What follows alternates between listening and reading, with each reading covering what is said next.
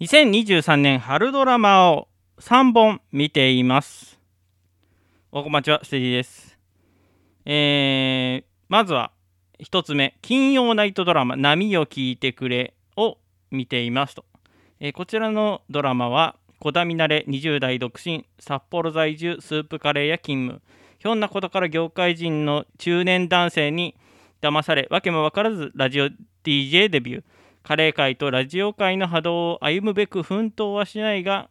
誠の愛と幸せと享楽を求めて、女は戦い続けるに違いないというストーリーの、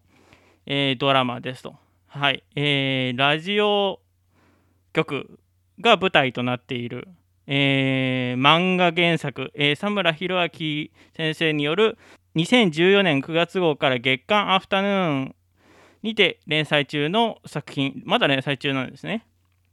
えーラジオを舞台にした、えー漫画原作、アニメとなって、えー実写化となった作品ですと。はい。えー主演が小芝風花さんがやっているんですけども、あのーまあ私、これアニメで見てたんでで、ストーリーは大体知ってたんですけど、まあそのまんまアニメを実写化にしたような感じだったんですけども、うーん、なんかアニメの方がやっぱ勝ってるなっていうのアニメがいいなっていう風にね、えーなんか実写化に、うーん、実写化は実写化の良さはあるんですけど、うーん、アニメ化のままでとどめたかったっていうのはありますけども、えー一応見続けてます。で、まあ、これ、波を聞いてくれって、また私、漫画があるっていうのは知ってたんですけども、結構、結局読まずに、えーアニメが開始されるっていう風になって、で、アニメを見たんですけども、面白かったですね。はい。なんか、やっぱり言葉を紡いでいく職業のラジオ DJ が、その、各人々のあらすじとか、まあ、悩みとかを、あのラジオに声に乗せて解決していく物事をそう悩みとかをあの解消していくっていう話なんですけどスカッとしますね。でまああのファッサマウイカが「オールナイトニッポンゼロで作品の一部をナレーションする場面があったんですよね。あだから「わあウイカ姉さんすげえじゃん」っていうふうに思ってたんですけどもあの主演が小芝風花っていうことでねうんウイカ姉さんも多分悲しんでたと思うんですけど 復活した「オールナイトニッポンゼロの時になんか悔しいみたいな感じで言ってたんですけどね。でまあそりゃそうやろっていう。うん。まあただ小芝風花はエロいねっていうのは分かりましたね。はい。はい。えー、波を聞いてくれは多分あのこの放送回がえー配信されている時まで TVer で無料で最終話が見られます見られると思いますまああとはテラサとかでえー多分配信してると思いますので、有料会員になっていただいて、えーもし興味がある方、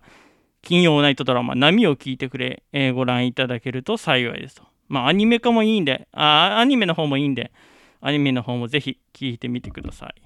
はい。えーで、続いて2本目は ABC テレビの日曜の夜ぐらいはというのを見ていますと。えー清野奈々、岸井ゆきのぬくみめる、日本アカデミー賞受賞者3人による、えー描く心温まる友情物語と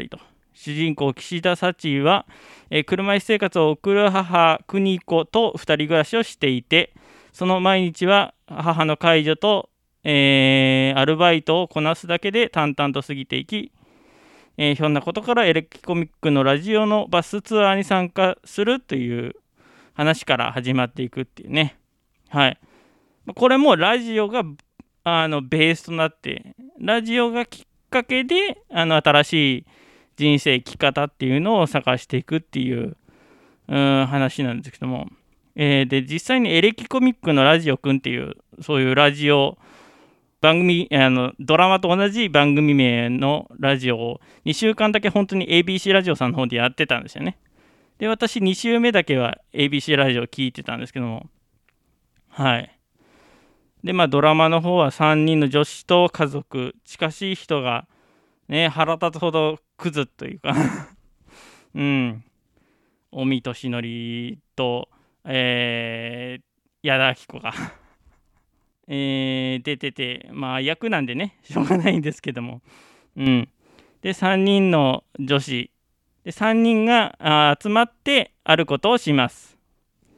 でこのドラマ、エレキコミックの2人も、えー、出ていて、もうエレキコミックそのまま、やついさんとか今立さんとかもなんかそのままの感じ、ラジオのそのままの感じというか、まあ、もう生身のそのままの感じで出てるんで、てか実名ですしね、2人だけは。エレキコミックやつい一郎、えー、エレキコミック今立ち進むっていう まその、このタイトルにある日曜の夜っていうのが、その、日曜の夕方に、えー、エレキコミックのラジオくんっていうのが放送されているっていう設定なんですよね。はい。まあ夜ぐらいはみたいな、そのタイトル回収があるのかなっていうのが今後の話の展開です。はい。こちらもテテラサで多分配信しているはずなので、えー、一から追っていただけると幸いですと。皆さんこんばんは。本と学びと私の時間、パーソナリティのミキです。田舎に暮らす普通の OL が、ポッドキャスト番組を始めました。小さな部屋でベランダから聞こえる鳥のさえずりと、ペットのメダカとともにお届けしています。お耳に合いましたらぜひお聴きください。それでは。ステディです。ポッドキャスト番組 SS ステディをやってます。Apple Podcast と Spotify の全力少年ステディが正義のために Now on Air たとえ好み朽ち果てようとも上げた花粉は絶対に下げません。それがポッドキャスト番組 SS ステディなのです。金曜日だけは君のヒーローでありたい。ポッドキャスト番組 SS ステディは毎週金曜日に配信中。ピエー面白い。はい。えー、3つ目、えー、日本テレビ2023年4月期日曜ドラマ「だが情熱はある」です。えー、キングプリンスの高橋海人と、えー、 SixTONES の森本慎太郎が、えー、オードリー若林正康と、えー、南海キャンディーズ山里亮太の半生を描く若林と山里の友情物語でもないまだこれからさらに駆け上がっていくというサクセスストーリーでもない足りない2人だが情熱はあると言葉がつながるドラマと。はいまあ、あの足りない2人っていうバラエティ番組があってそれの元になった話プラス、えーえー、若林さんと、えー、南キャンの山ちゃんの、えー、バックボーンというか、えー、芸人として成功するまでの話をやってるんですが面白いですね。おはようございますですね。なんでよ、なんであれ、あの、スッキリの時の天の声の人が出たんかわかんないですけど、いや、面白かったです。はい。まあ、あの、これも、あの、お笑い好きだったらハマるかもしれないですけども、うん。まあ、山ちゃんがほんととことんクズっていうね。で、若林さんは若林さんで、あの、腐りすぎっていうね。うん。で、まあ、その裏側で、ちゃんと相方とか、スタッフさんとかがあのプッシュがあったからこそ今がいるんだよみたいな。なんかそういうのが見れる。お笑い好きには見てほしい、えー、ドラマですね。はい。こちらは多分 Hulu で見られると思いますので Hulu でぜひ会員になっていただいて見てみてください。曲です。このラジオなどで聴いてほしい。ステディオメイク聞いてる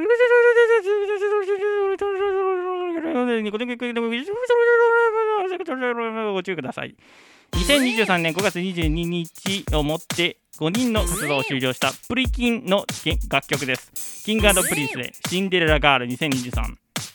の番組ではお便りを募集しています。詳細文に記載のメールフォームからラジオネームとメール本文をご投稿願います。また、Twitter ハッシュタグ SS ステディでも募集しています。SS はアルファベットをお持ちでステディはカタカナでお願いいたします。皆さんからのお便り待っております。